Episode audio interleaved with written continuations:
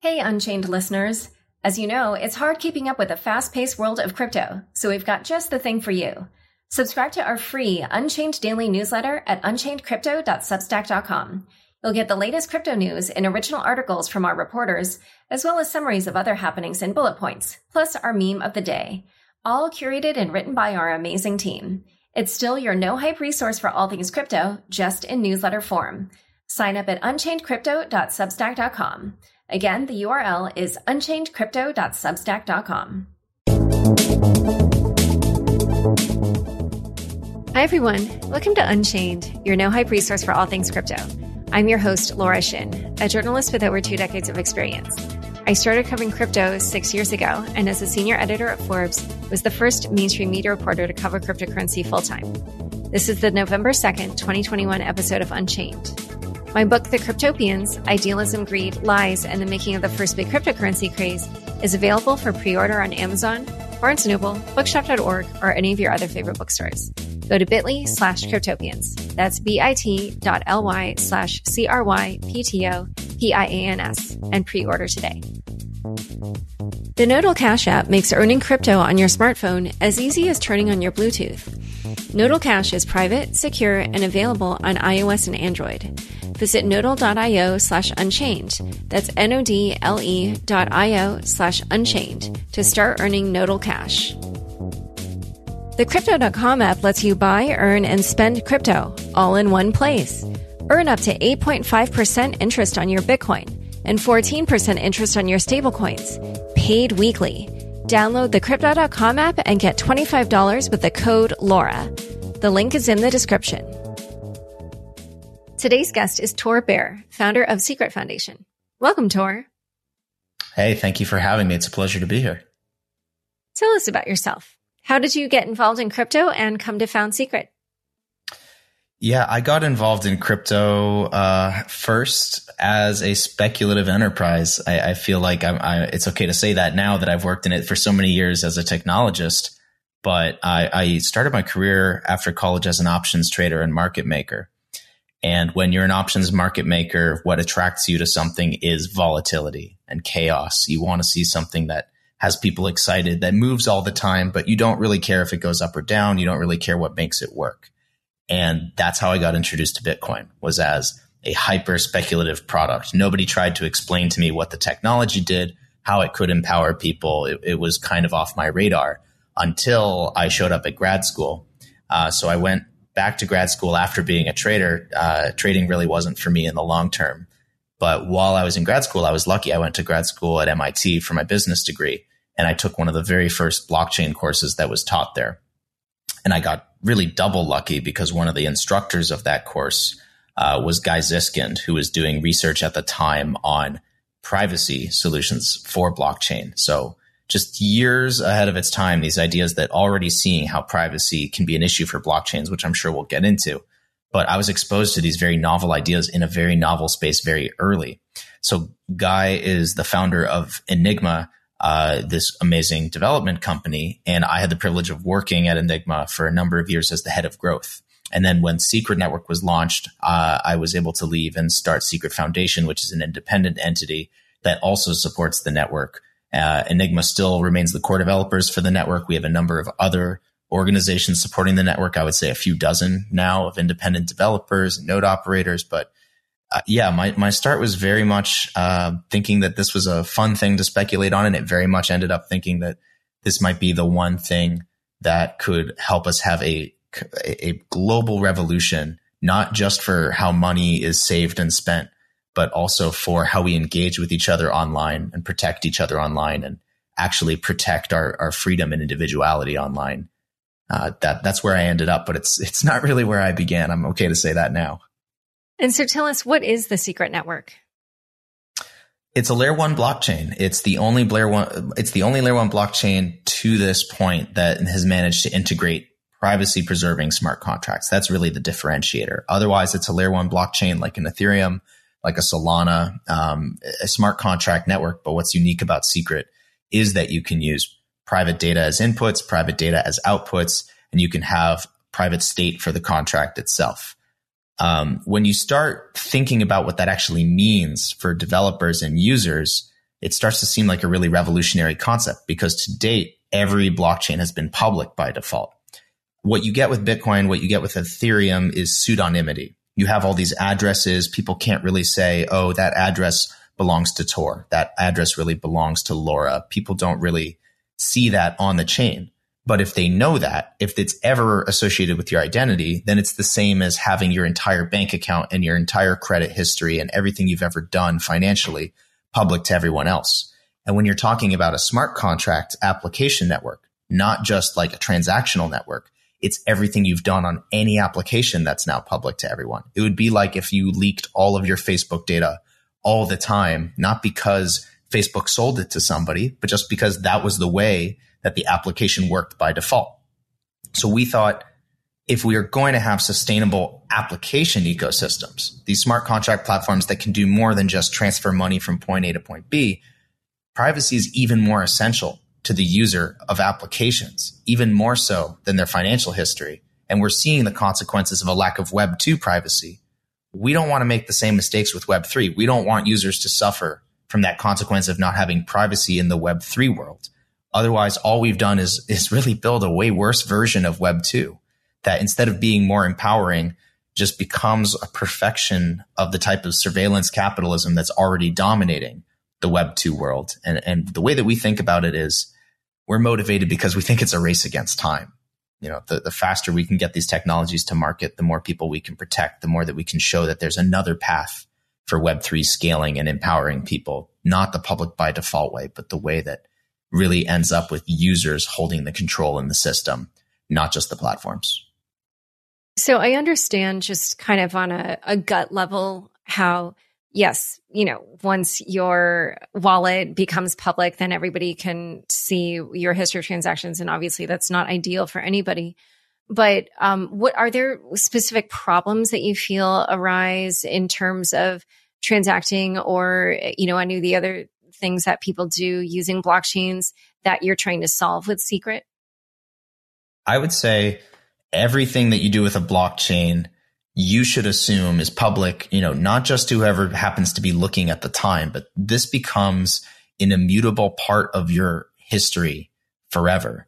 And that's not really the way that I think the digital world should work. And it's certainly not the way that the actual meat space world really works. You, you need to be able to leave control in the hands of the users. And by giving up everything by default, all of your data, you know, we already had this problem in the web two world and we're just doing it again. There's multiple companies that have raised now at multi-billion dollar valuations for explicitly harvesting on-chain blockchain data. And a lot of the latest startups in the blockchain space rely on further harvesting of data, whether it's, you know, people's retina scans or something else. Like uh, so much of what I hear about just seems like bad science fiction. And now it seems to be like reality potentially. That's, that's, that's really the problem that I see. Not just what blockchain's already being used for, but how it has the potential. Blockchain's just a tool. It could easily be used to take freedoms away having that type of prevalence, sur- that prevalent surveillance by default. That, that really deeply concerns me. And as blockchains get more utilized and as we start to see more real world use cases, not just, you know, the, the things that feel like toys, but like real financial applications with trillions in adoption. If blockchains are going to do that, I'm really scared for what that means for the end user if the surveillance blockchain economy becomes the default. Yeah, yeah. I was being interviewed for another show earlier today, and um, it, it, was one. It's not a crypto one. It has more general audience, but you know, when I was talking about the digital yuan, I had to throw in there that also they were using it to surveil their um, the users yes. of the digital yuan, which obviously, um, yeah, hopefully, if the U.S. government adopts such a thing, well, I, not even hopefully, I, I know that they wouldn't do too much of that because uh, there would be so much protesting. But anyway, so, you know, at this moment, we have a number of popular uh, privacy preserving technologies and different processes in crypto. And it, ranges from things that are kind of older, like CoinJoin, to uh, kind of newer things like ZK snarks. So, how does Secret work? Yeah, CoinJoin and and these types of it, it's important to start with the distinction between transactional privacy and computational privacy. a lot of what's existed and been scaled to date in the blockchain space revolves around transactional privacy because the first blockchains we had all focused around transactional use cases and all like in in the big bubble of 2013 I, I, hesitate to call anything a bubble of course because where we are today is so much more advanced than where we are then. So clearly that wasn't a bubble. It was just sort of a, an over speculation that turned out to be ahead of its time but in 2013 these were mostly transactional coins and transactional platforms you know but then in the next cycle in 2017 we started to get these smart contract platforms they weren't really used as much. Mostly, mostly they were used to issue tokens and then people speculated on the tokens and then people were doing transactions with the tokens. It's only this cycle that we've really started to care about application level use cases for blockchain between all these composable DeFi applications, composable NFT applications. That's this cycle. So to date, most of what was built and optimized and scaled were the transactional privacy use cases, the very trivial use case where it's just I need to send value from one destination to another destination. I don't want all of the details of that transaction to be public to all parties on the blockchain. That's how you got things like mixers. Uh, that that was kind of the intention. What that starts to sound like, if you're a regulator, right, is we we created a platform for money laundering. Transactional privacy is is never going to sound good on paper, but what it really is just saying is that nobody else should have the right to surveil all of my transactional activity unless I consent to it, which in the real world is true. But on the blockchain suddenly is, is false.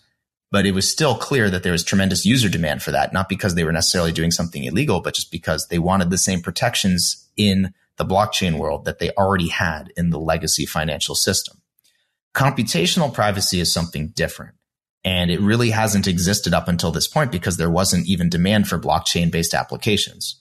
But what computational privacy gives you is you can build an application that uses private inputs, private outputs, and then, as I said, like encrypted state for the contract itself. It's like if a transaction is the most trivial version of a computation, right? You're just saying, here's my entire computation, move value from A to B. But it could really be anything. It could be infinitely programmable. So we call computational privacy in our network, we also call it programmable privacy because all of, not only is the contract code programmable, like what should happen under what conditions, mm-hmm. we're also saying the data privacy and the access control is programmable. So for us, uh, the way that it works is we actually use a combination of software based cryptography solutions and hardware based uh, solutions. The software based ones are like key encryption, key sharing protocols, uh, and the hardware based ones involve trusted enclaves. So the same sort of things that are like in your smartphone, making sure that the part of your phone processing your fingerprint scanning isn't the same part of your phone that's doing all of the other computation. It, it's just another form of security. And by combining the two, we have a very interesting blockchain, one of a kind for, for the time being, of course, but we expect that, you know, over time, many more blockchains may also decide to embrace like privacy at layer one. But that's the two technologies we primarily use. We, we can get into it gets quite technical as to should you use ZK snarks? Should you use fully homomorphic encryption? Should you use secure multi-party computation? These are all different types of software based cryptographic methods that are used for protecting privacy. But what we chose to do was focus on, you know, combining hardware plus software because we wanted to have a balance between performance and cost and security. And ultimately, a lot of the pure cryptographic privacy solutions are probably a decade away, at least from being usable in production for generalizable smart contract use cases versus very narrow use cases like key management, let's say, where, where some of these software based methods are good enough. But that's not generalizable. That's just a very specific but important function. All, all of this you know, is, is essential. Every, every piece of the blockchain stack should have some sort of privacy built in. So we support all privacy technologies. This is just what we chose to use based on our purposes. And so if I tell me if I'm understanding this correctly, essentially you're distinguished from things like Zcash and Monero in more than just one way. First of all, it's the fact that your uh, privacy extends beyond just transactional privacy but then on top of that, it's that the way that you provide the privacy is through um, multiple methods, not just through software uh, encryption, but also through um, the hardware. Is that kind of a, a, a good yeah. way to? Okay. No, that's completely correct, and I might start explaining it that way. that's a, that's a good way to think. It is a good way to think about it. And, and, again, like there's there's so many differentiators for for crypto projects out there, and unless you're you know not not just knee deep but neck deep in the space, it, it is hard to kind of get a handle on how these projects differentiate. But ultimately, I do think that from an ethos perspective, we share a lot of Zcash's goals, which is financial empowerment, user security, all of these things. We have a lot in common with the project. We just have a very different approach and we have a very different purpose at the technological level. But that allows us to be great collaborators. We we definitely think ourselves as collaborators within not just the privacy space in crypto, but the entire crypto space at large. And so I'm sure you've probably heard that a lot of critics of privacy technologies say that this is something that only criminals would want to use. What do you say to that? I've heard it all the time, but you know, I, I always think that look, and then people are like, you know, pri- privacy is bad. Like governments don't like privacy. And then I say to them, well, governments love privacy. They just don't love your privacy. And like corporations love privacy. They just don't love your privacy. like when Google and Facebook can build trillion dollar business models based on exploiting user privacy, clearly, you know, but at the same time, they want to protect their own internal documents because obviously it'd be obvious that they're an unregulated monopoly or two or three. Like they clearly care about privacy. They don't want that public, but they need your data to build their business model. Like it's, it's just, it, it is really sort of, uh, I find hypocritical to be able to say like privacy when it's yours is bad, privacy when it's ours is good. And a lot of the people advancing that argument about privacy is for criminals are absurdly protective of their own privacy. And they certainly don't think of themselves as criminals, even if they are participating in what I would consider to be criminal activity. There, there's plenty of governments around the world that might say that privacy is a tool of criminals while, you know, doing things to their own populations that I would consider awful violations of human rights. So first we have to look at who's advancing the argument. But there's, there's certainly very reasonable people who still hold on to that belief. And it's because criminals do use cryptocurrency. And, you know, cryptocurrency is a tool. Blockchains are a tool. The US dollar is a tool. It's whatever the systems will permit uh, that determine what happens. And, and then the people using these tools within those systems determine what happens with them. There's not a good way to stop a criminal from using a technology if they have access to that technology. Criminals very clearly have access to the US dollar and they very clearly use it for more money laundering purposes than they currently do any cryptocurrency.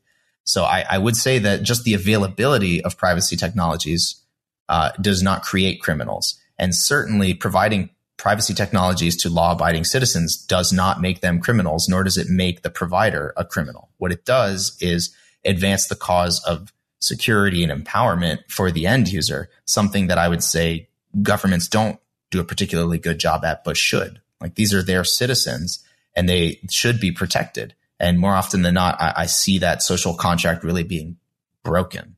So I, I hope that people come to see cryptocurrency as a liberating force, and more and more they are, rather than as a force for criminals to get around perfectly good policy. I think especially when we look at countries in the developing world, uh, there is a revolution that's already started where people do see cryptocurrency and privacy technologies as a way for them to become more empowered in in some of the most oppressive regimes. And that's what excites me about working in this space is thinking that at some level these technologies make a difference to the people who need a difference to be made the most. Yeah and disclosure for people listening i do write a facebook bulletin newsletter. Um so speaking about uh, this technology and how you're applying it in different ways what are some examples of things that cannot be done with previous blockchains that you think are now possible with something like Secret? So I would say almost any useful application you can think of uh, would be tough to achieve just with the current blockchain stack with a public by default blockchain. So a simple example is something like a Facebook. You're trying to build some sort of decentralized social network well, how do you want your access control to work right now on Facebook? Right now, you're going to go into your settings. You're going to click a button that says, only share this with my friends. Or maybe you click a button that says, don't share these details with advertisers. Uh, if there's one thing I've learned about working at any of these companies, and, and I used to work at Snapchat, I was a data scientist at Snapchat. So I have some credibility in saying those buttons don't work the way that you think that they work. Or they don't work the way that they would claim. Uh, the control still lies in the hands of the platform, and one failure on the part of the platform can cause all of that security to be lost. That's the Web 2 world. In the Web 3 world, you don't have to wait around for the platform to leak all your data or to violate your privacy. It happens by default. If you wanted to build a decentralized social network on a public by default blockchain, like in Ethereum, for example, so much of what you'd have to do to like create those access control permissions would have to be done on something centralized outside of Ethereum. And the way that it looked for, for years is you're getting the worst of both worlds. You have all of the usability problems of nascent bleeding edge Web3 technology and all the privacy problems of Facebook. And that, that to me was not a better solution just because it was like a different platform that wasn't Facebook didn't mean it would eventually end up benefiting the end user more. Now with a platform like Secret, you can build a platform on a decentralized blockchain, right? There's all kinds of pieces to this Web3 stack, decentralized storage, decentralized access control. You know, all of these pieces of the stack allow you to build these more complex applications on top. And privacy was just one of those missing pillars. And we're providing that missing pillar. But alone, you know, secret isn't the only thing that's going to allow you to build these complex Web3 applications, just like AWS is not the only thing that allows you to build Web2 applications. We're enabling a new part of the design space. And in that design space, users will find more security, more usability, more privacy, and more control. Uh, and that's what's been missing to date in blockchain was especially that aspect of control for users and developers who just want to do something even as simple as saying this data should be public to this party, but not this one. As soon as it touches the blockchain, it's public to everyone. And uh, for for trivial use cases, it doesn't matter, but for meaningful use cases, as people are finding out, it it really really does. Okay, yeah, yeah. What you were saying about Ethereum, it makes sense because, like, I'm just thinking of an Etherscan. sometimes you look at a transaction and it looks like nothing happened, but then I can't remember what it's called. Is it called, is there something called hidden transactions in Etherscan? But then, then you can see, do you know what I'm talking about? It's like sometimes there are these transactions, they look like, like a zero, you know, whatever. And then later on, you, you find the area where actually you can see what happened. So anyway, all of this is to say, yeah, by default, even even when something like that happens, it it is still something that you can't see. So yeah, it's all on the chain, regardless of like what's happening on a on a particular explorer, right? There's all different ways to visualize the on chain activity. The chain is the source of truth. Anything right. you try to do at a higher layer of abstraction above the chain, like you can obscure something within a centralized platform. You can choose not to di- display something in the UX, but it's on the blockchain. And once it's on the blockchain, it's public to everyone. There's no way to get the genie back in the bottle, the cat back in the bag. So these solutions have to happen, uh, at least in our perspective, right? At layer one, you need that layer one privacy. And then on top of that, you know, the question then becomes scalability, interoperability, the same questions that every developer has to think of when they're building a Web3 application. But without privacy by default, you've really eliminated, you know, 99% of what I would consider to be useful use cases. Uh, or, or here's an even better example. How many times have you heard somebody suggest that blockchains would solve our problems with voting? I feel I feel like every election cycle somebody's tried to convince me that our elections would work better if only we could put them all on the blockchain. Yep. Yeah, that is a terrible idea. Uh, the privacy reason only being part of it, but like votes are not private on a blockchain and they, they, they cannot be when on a public by default blockchain. Like you can cast your vote, but it's always attributable back to you. That's not how voting works in the real world. Our, our votes are private. We can see that somebody did vote, but we can't see the nature of their vote. Like that's what's public in the records. There's probably very good reasons for that in, in a lot of public governance in democratic countries.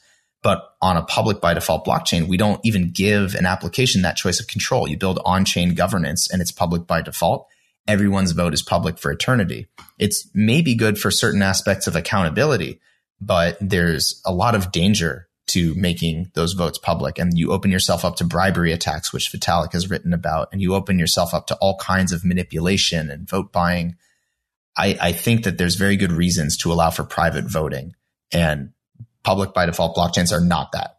So then are you saying that you think that actually voting on secret would be a good way to to vote?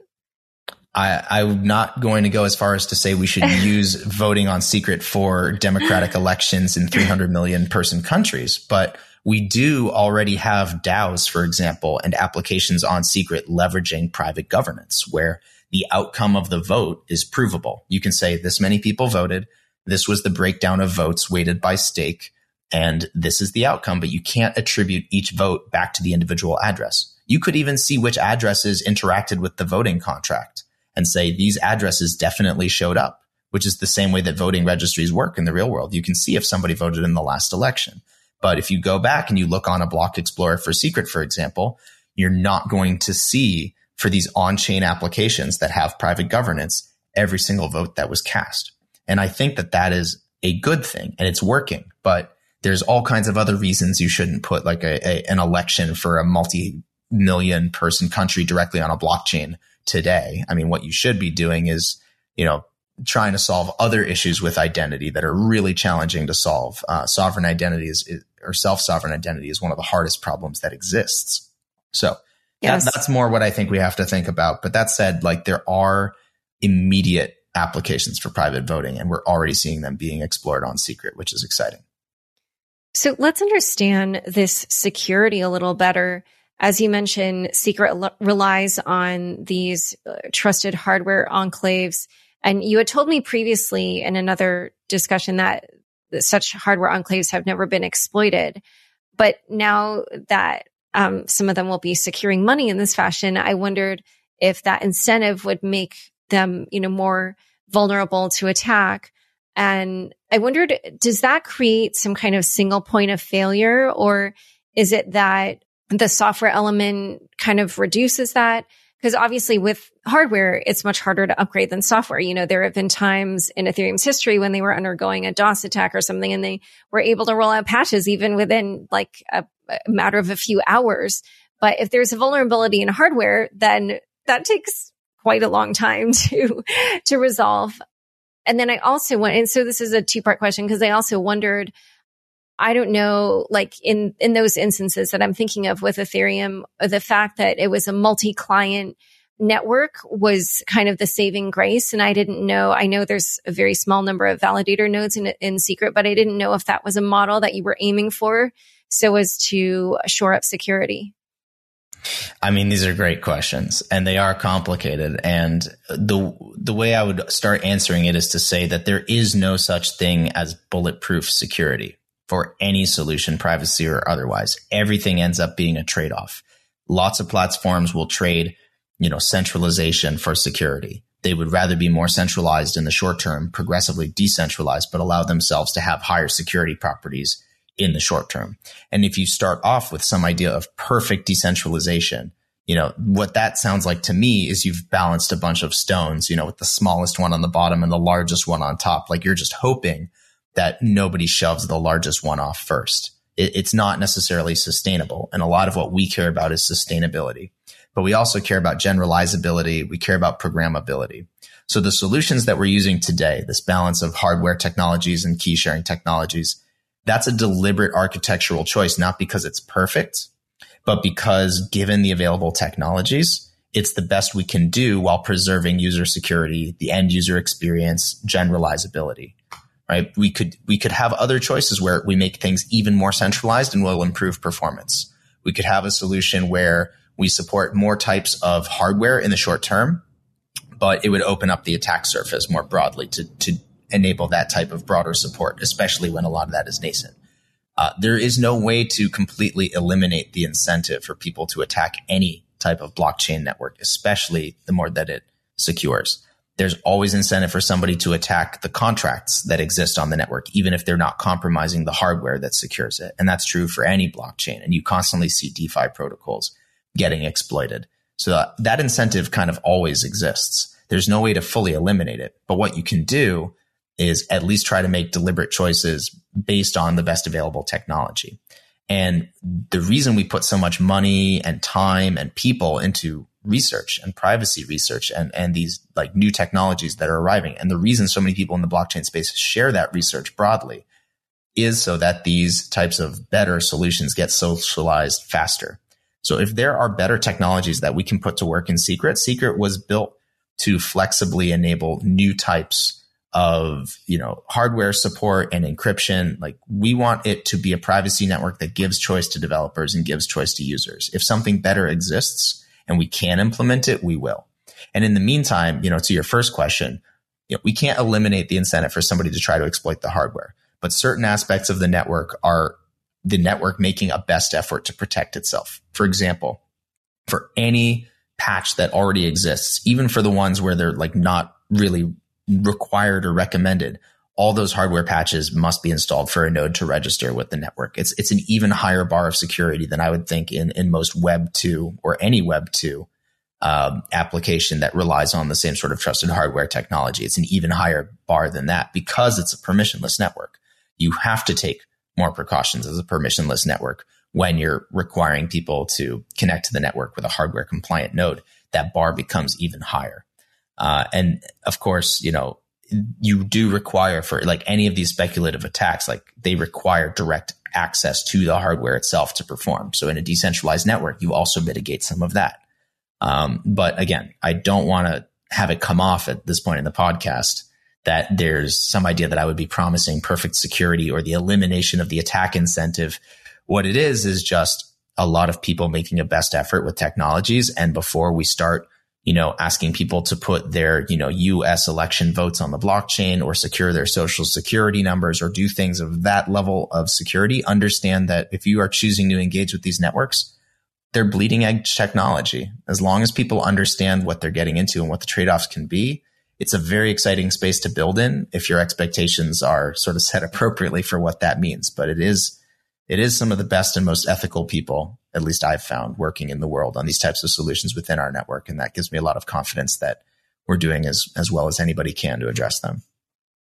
So in a moment, we'll talk a little bit more about security and also other fun applications of Secret Network. But first, a quick word from the sponsors who make the show possible.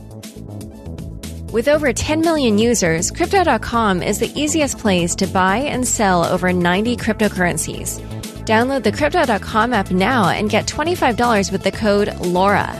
If you're a hodler, Crypto.com Earn pays industry leading interest rates on over 30 coins, including Bitcoin, at up to 8.5% interest and up to 14% interest on your stablecoins.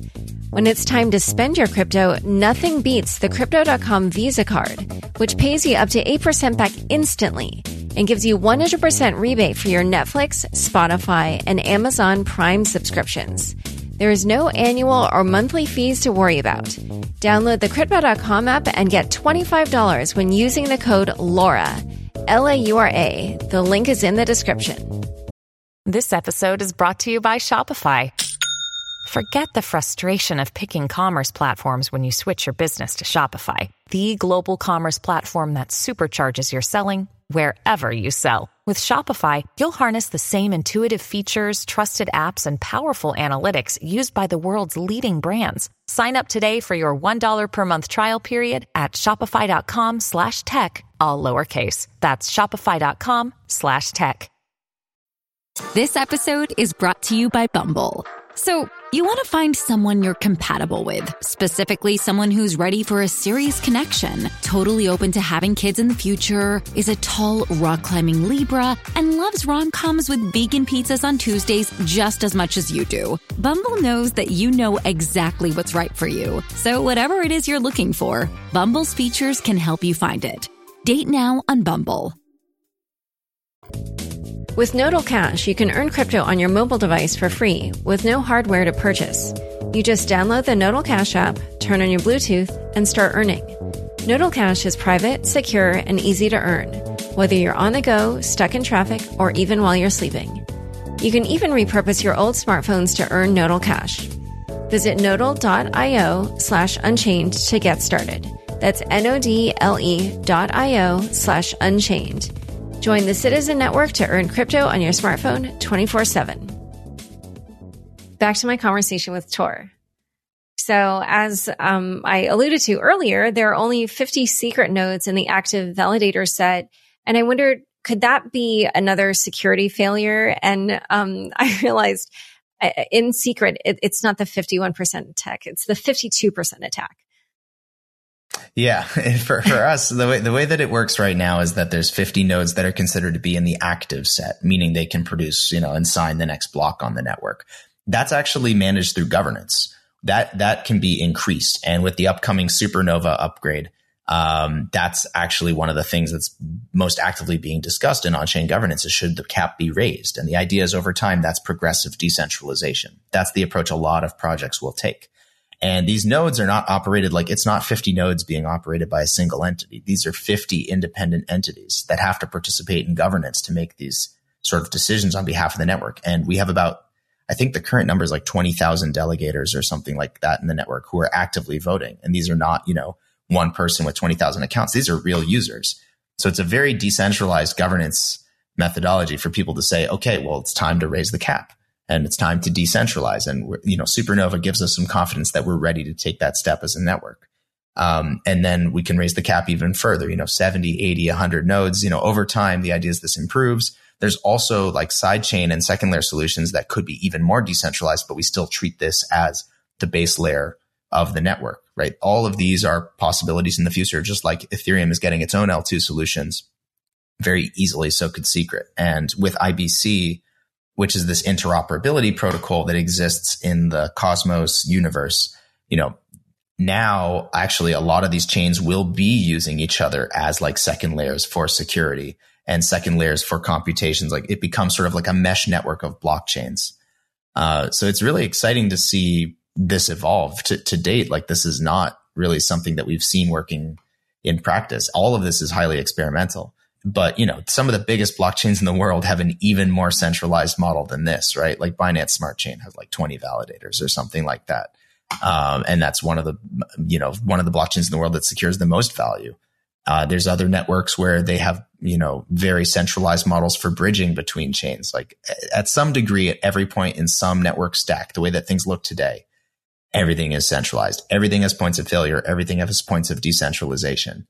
For us you know 50 is actually quite a lot for what we're asking the network to do, especially since they're operated by independent entities and permissionlessly managed by the network.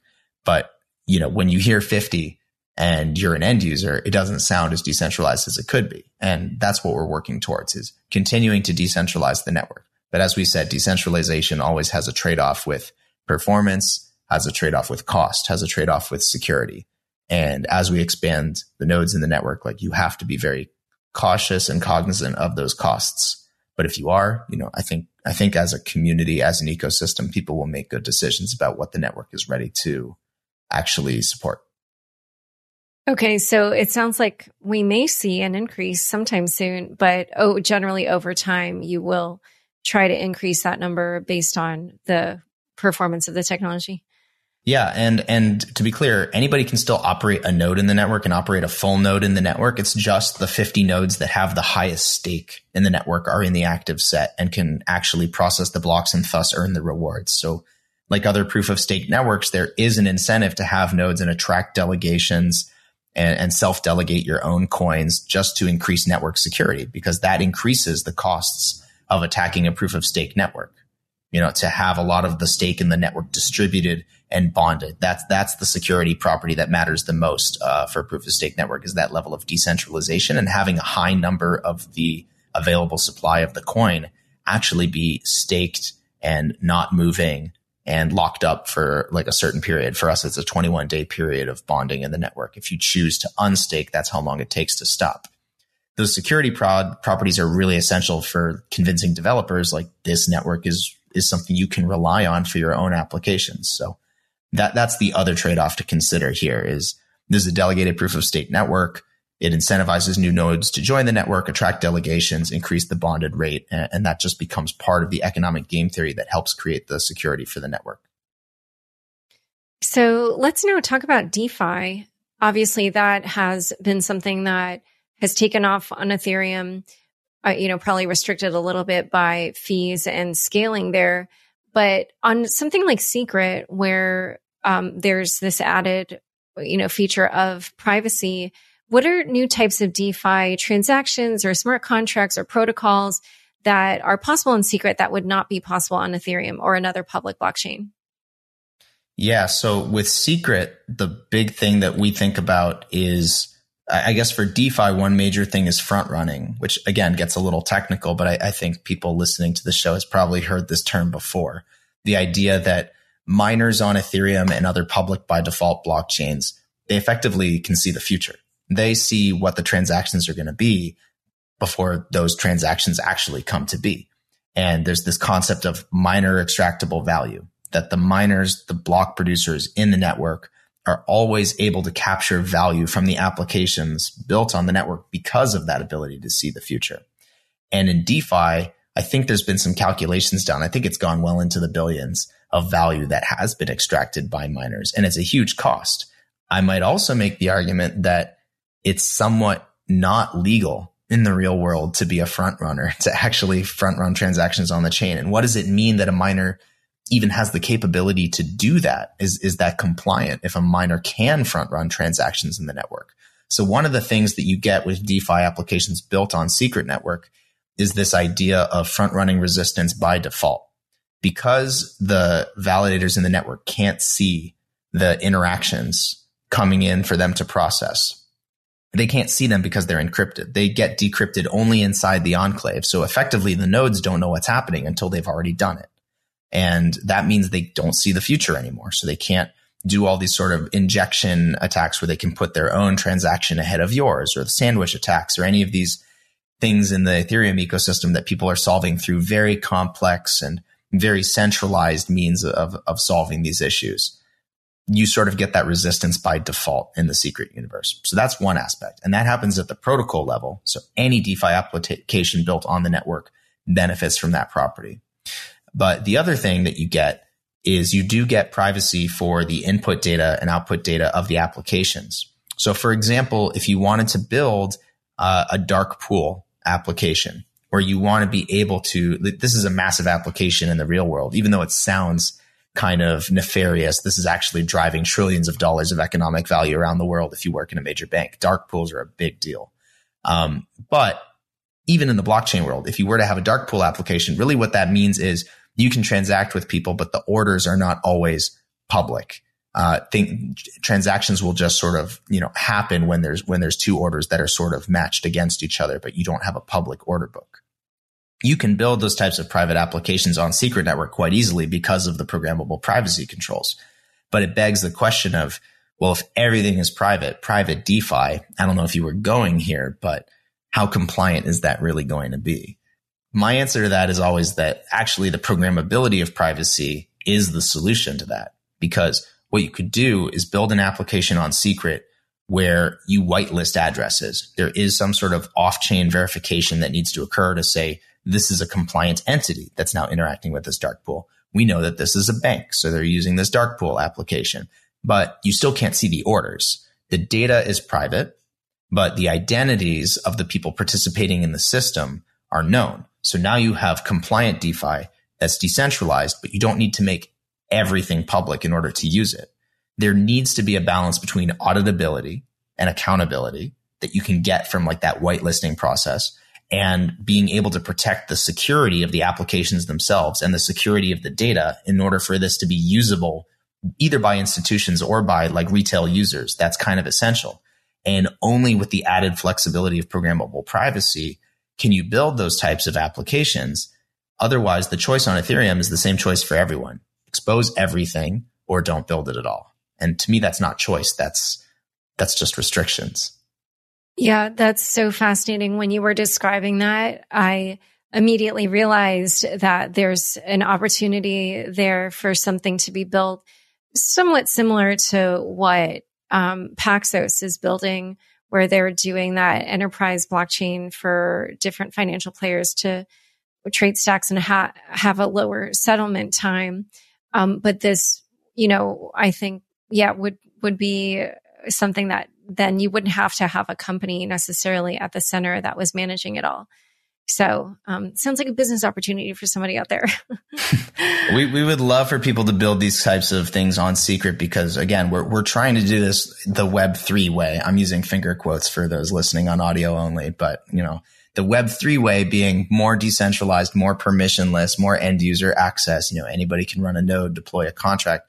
There's a lot of ways to solve a lot of privacy issues if you gate it, if you put it inside a fully permissioned chain, right? Like to me, I say permissioned versus permissionless because private versus public is a little misleading. Secret is a permissionless network, but it has privacy. And if you build a permissioned blockchain that only certain people can use, only certain people can read, a lot of those use cases I personally feel are better served with some sort of other sort of distributed database technology. Why use a blockchain? Why put a coin on it? Right. But, you know, eh, those are really valuable use cases, but the same way that institutions are, are starting to lean towards the public Ethereum chain for actually building and deploying their applications and participating in governance on Ethereum, as opposed to like really chasing down a lot of these enterprise ledgers. That's been our thesis all along. We just also think that privacy should exist in that Web3 world, not only in the permissioned chain world. We're, we're trying to be that center of that Venn diagram. And I ultimately, I think enterprises, institutions will understand what that means for them. They will choose the Web3 solution. They won't show, they won't choose the total walled garden when they realize that these types of applications really are possible on a permissionless chain. Yeah, we'll have to see what time frame that happens on, or if at all. Um, so another thing that you and I had previously discussed was NFTs on Secret. And I'm curious to hear you describe how NFTs on Secret would be different. And then I have a question for you after that. Of course. Uh, so NFTs on Secret it, it's not just a hypothetical, right? Like everything we're describing now, this is not someday on Secret. Like Secret has been on mainnet for about a year and a half with privacy preserving contracts for about 13 months. So I'm, i should probably should have emphasized a little more strongly that, you know, we're having this conversation because these aren't hypotheticals, because the technology does exist uh, and people are using it. So we do have DeFi applications built on Secret. You know, we do have AMMs and DEXs built on Secret. We have a lending platform being built we have a stablecoin being built on secret, all with these front running resistance and privacy preserving properties. So similarly with NFTs, this exists. You can deploy NFTs on secret, um, just like you can deploy an NFT on Ethereum, just like you can deploy an NFT on Solana. But as we talked about with the DeFi side, yes, things work a little differently on secret, but in a way that again expands the design space by orders of magnitude. The biggest difference for secret NFTs is twofold. One is you can have the choice between public or private ownership. And the other is you can have a choice or you can have both between public metadata and private metadata. So whether you're familiar with NFTs or not as a listener, an NFT is a very simple concept. It's this digitally scarce item that lives on a blockchain. So anybody can really deploy one you you can interact with it, but it exists on the chain, not in like some centralized platform, and it's scarce as opposed to fungible tokens. You know, like ERC20s on Ethereum. These are non fungible and they're designed to be scarce, one of one, one of ten thousand, but like really identifiable. The difference between you know having a dollar bill and then really caring about the the serial number on that dollar bill. That's the difference between fungible and non fungible.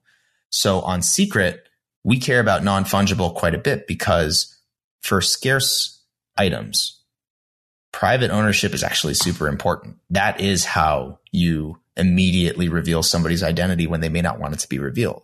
If you own one of, you know, 10 million Ethereum and it's completely fungible, it can go through applications. It can go through mixers. Eventually, like you can't really see what happened at all, but eh, that's the fungibility with a non fungible asset like an NFT. And if you can assign somebody's real world identity with ownership of that NFT, then you now know that that address belongs to that person forever. And that is a very big security risk, especially if you're a big collector or as a creator, maybe you don't want to put your audience through that, that sort of process to being able to engage with your work. It limits your audience if you have to say you have to make everything about yourself public in, in order to own this work. But the private ownership piece to me is not nearly as interesting as the private metadata piece. So what that means is the way NFTs work today, all metadata is public. So if you own an NFT, uh, if you have, let's say, a CryptoPunk, it sits in your Ethereum wallet. You own the keys to your wallet. So technically you own that CryptoPunk. But what you really own is a contract that points to a file that sits in distributed storage. And I've heard some people kind of describe that type of digital ownership as like, I forget who did this. I, I loved this analogy because I thought it was so funny. It might have even just been a tweet that I saw. Uh, but it's like if you go to the Louvre and there's a guy standing outside the Louvre and he hands you a small piece of paper that says you own the Mona Lisa. And then it's like, wow, I own the Mona Lisa. He's like, yeah, that'll be 500 bucks. So you pay him. And then you go inside, you try to take the Mona Lisa off the wall. You're, you're going to get tackled or shot you don't really own the Mona Lisa. You just own a piece of paper that says you know where it is and somebody somewhere recognizes your ownership of it. But what do you really own? Anybody can go look at it. You can't really move it.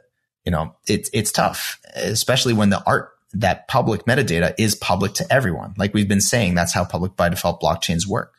With secret, you finally have the ability to put both public metadata and private metadata in that NFT contract. So as a, as an artist, for example, you could put a watermarked version of your high quality art piece in the public metadata.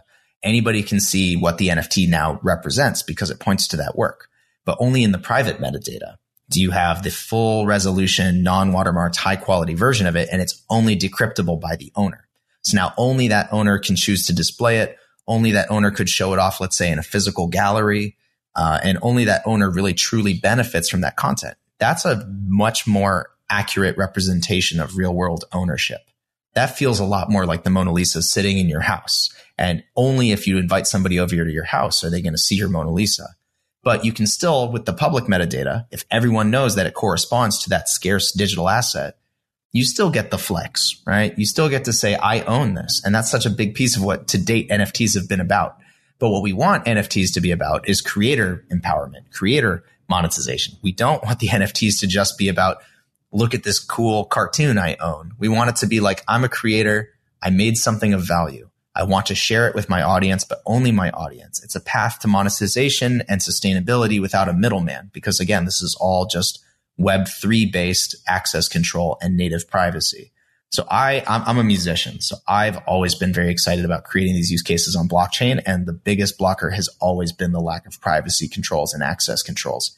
And I finally feel like with secret NFTs, there's a solution that I'm comfortable saying is decentralized, but also works and that I have comfort. Like if I put my work in a secret NFT, it would still have value years from now instead of somebody just, you know, right click saving to their computer and pretending like they had ownership all along. Okay. Okay. You answered my question because in our previous discussion, you said, oh, an artist could or, or a creator could put the NFT in the private metadata and then it's really just that collector will get to enjoy. It. And I was thinking, oh, but you know, as you said, NFTs are all about the flex, the status points. So, um, okay, but so then they can still get that. Well, so the day this show comes out, you will be announcing a partnership with OpenSea and an artist who we cannot discuss on the show. Um, but why don't you tell us a little bit about that?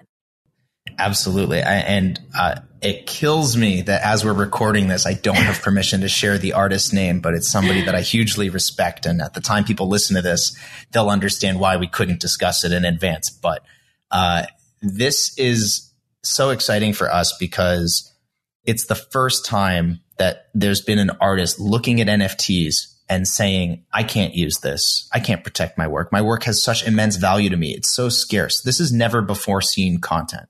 No one has ever seen this but the creator themselves. This is the first time anybody in the world will see it and it will only be accessible to the owner of it. But there will also be a public metadata component so that everybody knows what it represents and everybody will have known who created it and it will still look beautiful on the outside. But on the inside, even more beautiful, even more special. You can think about it as a, like a one of one that like nothing like it has ever existed and nothing like it will exist anywhere else. And this is a mainstream creator. This is somebody from the real world who came and looked at NFTs and said, this makes no sense. But then came and looked at secret NFTs and said, this makes so much sense and I can use this. And it's just another way to connect with my audience, my existing audience, and maybe build a new one. I, I, I, am so excited for who it is, but I also would say like I don't really think it matters for the purposes of this conversation about secret NFTs who exactly it is because you can think of a hundred people right now who this could apply to, where it would be like, oh, I would love to consume that person's work if it meant a personal relationship with that creator. You can imagine a creator putting access to a private community inside the private metadata. So only the owner of that NFT can access it, but nobody else even knows where that community lives. And you can't just check on the blockchain to see who else is in the community. It's a private community of owners bound by ownership of that NFT interacting directly with the person who originated it. Like these are such exciting communities that can, that can form. And I don't think you need to bring like so much of what's been tried in the NFT space is you're somebody who's famous. So you're going to bring the 10,000 people who already know you into the blockchain, convince them to buy something of your work and then check out forever. It's a cash grab. This, what we're doing with this creator, what we're doing with OpenSea, like it's whatever the opposite of a cash grab would be. It's the only time that this person's even been able to share their work in this way. So there's no other way to do this. There's no other way to share this in a way that this creator would be comfortable with, except for the way that we're able to do it with the private metadata. And we're excited to partner with OpenSea because they can auction this NFT on their platform. It's going to be an Ethereum NFT. But what it's going to do is owning that Ethereum NFT now unlocks access to the secret NFT. The secret NFT is really like the settlement layer of that NFT. Access to the Ethereum NFT gets you the secret NFT. Inside the NFT, that treasure chest, you open it up. Inside the secret NFT is that meaningful piece of scarce content never before seen by anybody else wrapped up inside of it. So you don't even need to, you can take all of the liquidity and demand that already exists for these Ethereum platforms and it, all of that demand can still lead back to to a secret NFT just because you can bridge between the networks. You could bridge from secret to Solana. You can bridge from secret to near all these incredible protocols for NFTs that have incredible artist and creator and collector communities, but none of them have private metadata at layer one. None of them have that native access control or private ownership. So even though we're going to be fully interoperable and even though we want these to be multi-chain NFTs, we do believe that secret is best positioned to be that settlement layer and appeal to creators who want to keep their work secure and want to ensure that wherever it really like would live and where users would choose to interact with it to gaze into the private metadata, we still think that will be secret because creators will demand it because collectors will demand the security of private ownership. Um, eh, but it won't mean that we don't have NFTs on other platforms. All it means is we've now created more security for every NFT that could exist on any other chain. Hmm. It's really interesting because it does mirror real life art collecting more. So I, I find it really fascinating. Um, let's let's switch tacks a little bit. Uh, one thing is, as we all know in crypto, regulation is a big story right now, and we have seen that regulators seem to be trying to push things toward a more centralized model. Um, you know that that does rely on intermediaries and away from a decentralized peer to peer model. And I have talked with some different entrepreneurs in the space who, to their mind, they don't necessarily agree with the government's approach here. And for them, they think that the best way for regulators and law enforcement to deal with the crypto world would be to have the public blockchains where you can see the, the flow of funds, but then, you know, through the on ramps, which are uh, which do have know your customer on them, that that would be enough for law enforcement. And as we've seen, there have been many uh, cases where law enforcement has been able to uh, identify people and and you know go after them. You know, for something like secret though, that model wouldn't really work. So how would you suggest that regulation handle a setup in in which secret was a big part of the crypto world? I, I think that secret again, these are very interesting and challenging and deep questions. Like these things don't have simple answers. Like I might argue that that's simultaneously too much and not enough. Right? Like it's it's not enough to have that kind of oversight because what if all of this value ends up never going back to the fiat world? What if like what is valuable to people is really just access and control and they find it natively on Ethereum. They never cash out, they just turn all of their Ethereum into CryptoPunks. And what CryptoPunks unlocks from like a flex perspective is so much more valuable to them than going out and trying to buy like an actual Lamborghini. We really are entering a world where maybe none of this money ever needs to go back into the legacy financial system to provide maximum value to their holders. And you can imagine a ton of people in the crypto space sitting here and thinking, actually, yeah, I'd rather flex my crypto punk than go buy a car. I, I mean, people still need to eat. They still need to live somewhere, but like maybe your needs are not that complex. Is it really you know, it, it, but I, I agree with you that like eventually want getting back to like fiat money, you know, and that necessity that, that could slow down or prevent like a lot of criminal activity. I'm, I'm very anti-criminal. I want that to be known on this podcast. I, I very much do not advocate for things that like, especially things that like are, are harming people, real people. Like that's, that's real. And I, and I don't want to play it down. I'm just saying like simultaneously, like this isn't going far enough, as I said, but maybe it's already going too far. That level of surveillance is not warranted and it's treating everybody as a criminal before they become one. Where is the consent from the user, right? With secret, what you have is a viewing key system or a permit based system where if you choose to share access with someone as a user, if law enforcement comes and asks you to share, you know, and you refuse. But how will they refusal. find you? How will they find? So, I mean, again, like these are all, how are they going to find the owner of an Ethereum address, right? If we're talking about the on ramps and off ramps, right? That's, that's different, right? Like, and secret network is not an on ramp or an off ramp. If an on ramp or an off ramp chooses to support secret network, they're doing it because they believe this has a value as a platform to their users.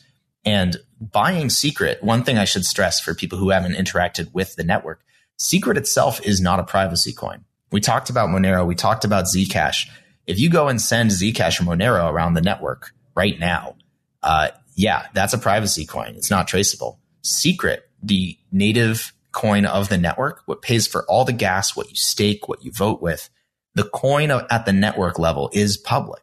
And that's a deliberate design choice for the network because that type of transparency is useful for auditability and transparency and accountability. And it's also useful for exactly the types of things that you're describing, like where you want to see what use cases are active in the network. But all that privacy exists by default at the application layer. And what that means is if you build something on top of secret, we talked about these whitelisted applications, right? A whitelisted application on secret would require only KYC'd accounts to be able to interact with those applications. And if there was an application that was not using that system, and for some reason it became required that you had to be a KYC'd whitelisted address to be on the platform, you wouldn't be banning secret network. There would be non-compliant applications. But fundamentally, I don't believe that that sort of censorship should exist at the network level because all you're doing is compromising the security of every compliant application by forcing it to be on a public by default chain. So there's a false choice really between, and I'm not saying you're presenting me with a false choice, but I think regulators or law enforcement would present us with a law, with a false choice of either you can have you know, a public by default blockchain with absolutely everything traceable, which they will love, but is uh, way too much, way too much surveillance and, and extremely invasive.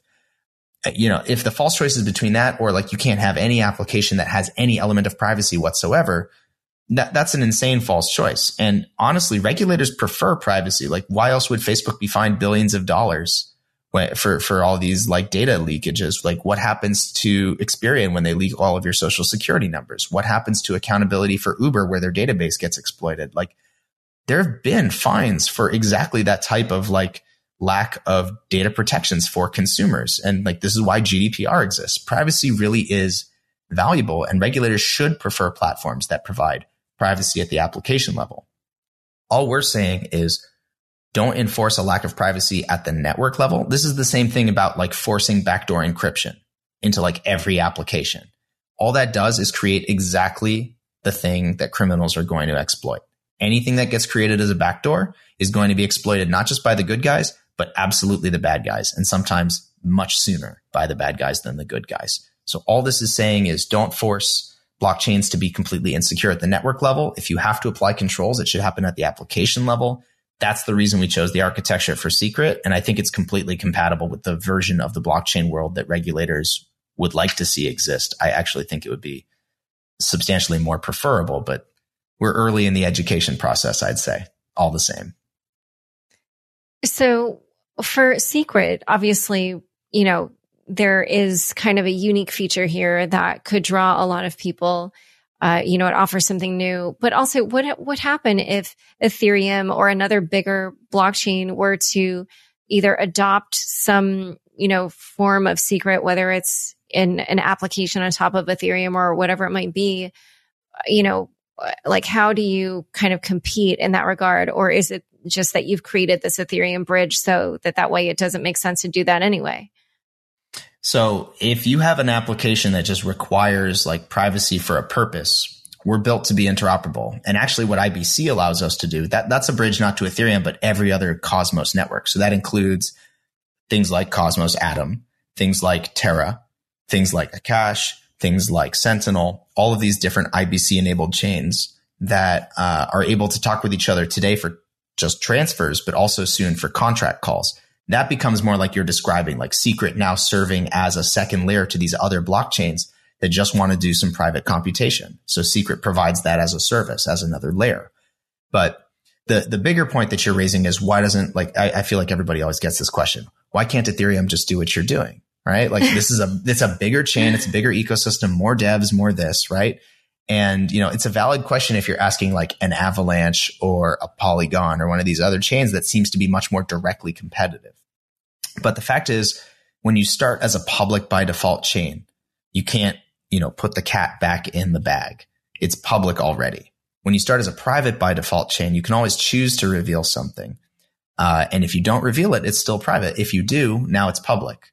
But you started private and you had a choice with a public by default chain like Ethereum, you can't slap something on someday that would suddenly turn the entire history of the blockchain private. And you certainly, like the larger the network is, you certainly can't like convince the entire population supporting that network to embrace privacy by default, especially if there's stakeholders in the network who don't want that model. There's, there's not only like a technical debt here, there's a governance debt and, and the entire network has to agree on this purpose. With secret, you know, we care about privacy. You know, we care about privacy uh, because if you're watching the video, we put it on all of our hats, and you get privacy by default. Hat, by the Secret. way. Thank you. They were very popular in at Messari mainnet earlier this year, and we'll be, we'll be bringing them back for NFT NYC and to and to Cosmoverse in Lisbon and in Miami in November. So, you'll if you like privacy, we have hats for you. But the point is, you never have to ask somebody in our community, "Hey, do you value privacy?" It's the one thing that like really binds our community together by default. We actually have a lot more cultural cohesion as a result than an Ethereum where I don't even think some of the core devs of Ethereum can agree on what Ethereum is for or what its ethos is. Like, and, and that's okay. Like it's been a world computer. It's been an ICO platform. It's been an NFT platform. It's been a DeFi platform, you know, but it, it's never like had necessarily a strong identity beyond that. With Secret, we know what we stand for because we do the thing that other public by default, you know, blockchains don't do, which is protect privacy by default. So the short answer to the question is really just you can't do this. You can't take a public by default blockchain and slap privacy on top.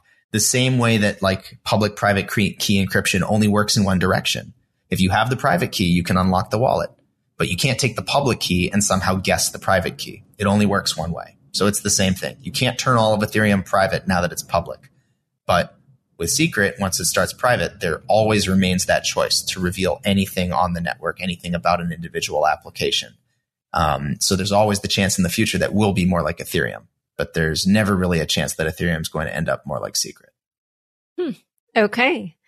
Great. Well, this has been a super fun and um, just, yeah, really stimulating discussion.